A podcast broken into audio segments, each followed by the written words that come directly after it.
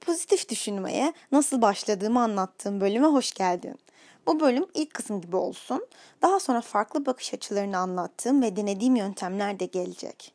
Sanma ki bir yerden işaret geldi, bir anda her şey toz pembe oldu. Hayır olmadı ama daha güzel oldu. Bugüne kadar hep inişli çıkışlı oldu aslında. Maalesef başlangıç seviye dışında bir psikoloji eğitimim yok. Ha, olmasını çok isterdim ve sana burada uzun uzun konuşmayı çok isterdim o ayrı. Ancak çok sevdiğim bir psikolog arkadaşım var. Gözde, beni dinliyorsan seni kocaman öpüyorum. Ondan örnek aldığım en önemli davranışı tüm koşullarda pozitif olmasıydı. O şu an Amerika'da yaşıyor. Buraya daha sık geldiği zamanlardan hatırlıyorum. Ben ne zaman böyle bık bık bir şeylerden söylenmeye başlasam ki bir bankacı olarak hakkımdır diye düşünüyorum. O öyle güzel evirir çevirir ki konu bir bakmışım benim halimden şükrettiğim bir hale gelmiş. Çok sonradan fark ettim ki meğersem aslında en doğrusu buymuş. Anılar kısmını kısa tutuyorum.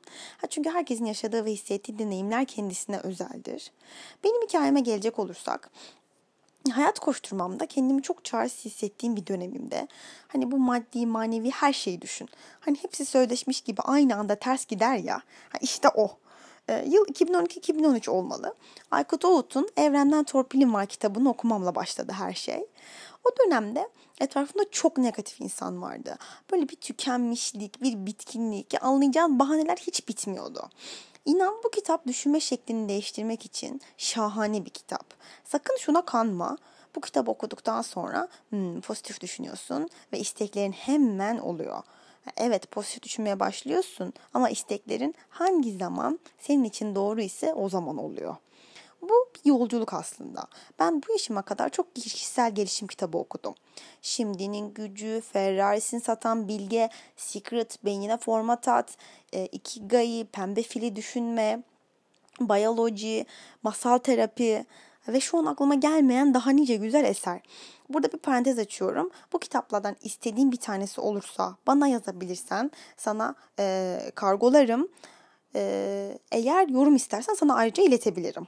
Neyse okudum ama hayatıma geçirme kısmı oldukça zahmetli oldu. Ha ki ben inançlı bir insanımdır. Her ne kadar olacağı varsa olur söylemine çok inansam da hani bu iş sabır ve kabullenme işi gerçekten. Başımıza gelen ve gelecek şeyleri kabullenmeliyiz ve önümüze bakmalıyız. Tüm deneyimlerimde hep bu tavsiyeyi dinledim.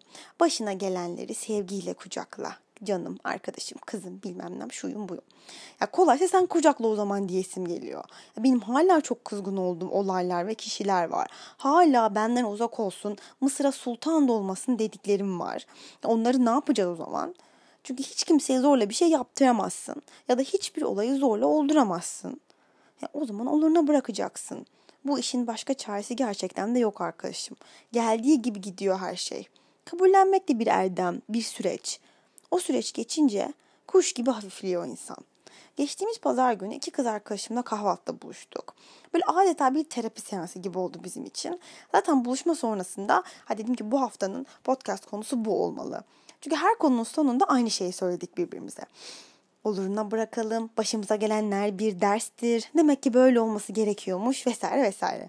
Ha zaten nasıl bitmez bir dersmiş ben anlamadım ki. Neyse bir gün anlarız herhalde. Bu işin bu işin biraz bence yaşla da ilişkisi var.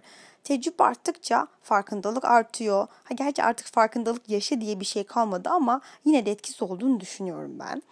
Fazla söylemlere dalmayacağım. Önemli olduğunu düşündüğüm ve kaydı geçmesini istediğim birkaç şeyi sana sıralamak istiyorum. Olaylara iyi tarafından bakmak, kabullenmek, sindirmek, yorulduğun zaman kendine zaman ayırıp, dinlenip sonra devam etmek. Sana iyi gelen insanlara sıkı sıkı sarılmak ve kıymet vermek zehirlediğini düşündüğün insanlarla ise yolunu ayırmak, içten minnettar olmak ve mutlu olmayı istemek. Aslında güzel bir zihnin ana ihtiyaçları bunlar. Güzel zihin de güzel bir hayat demek bence.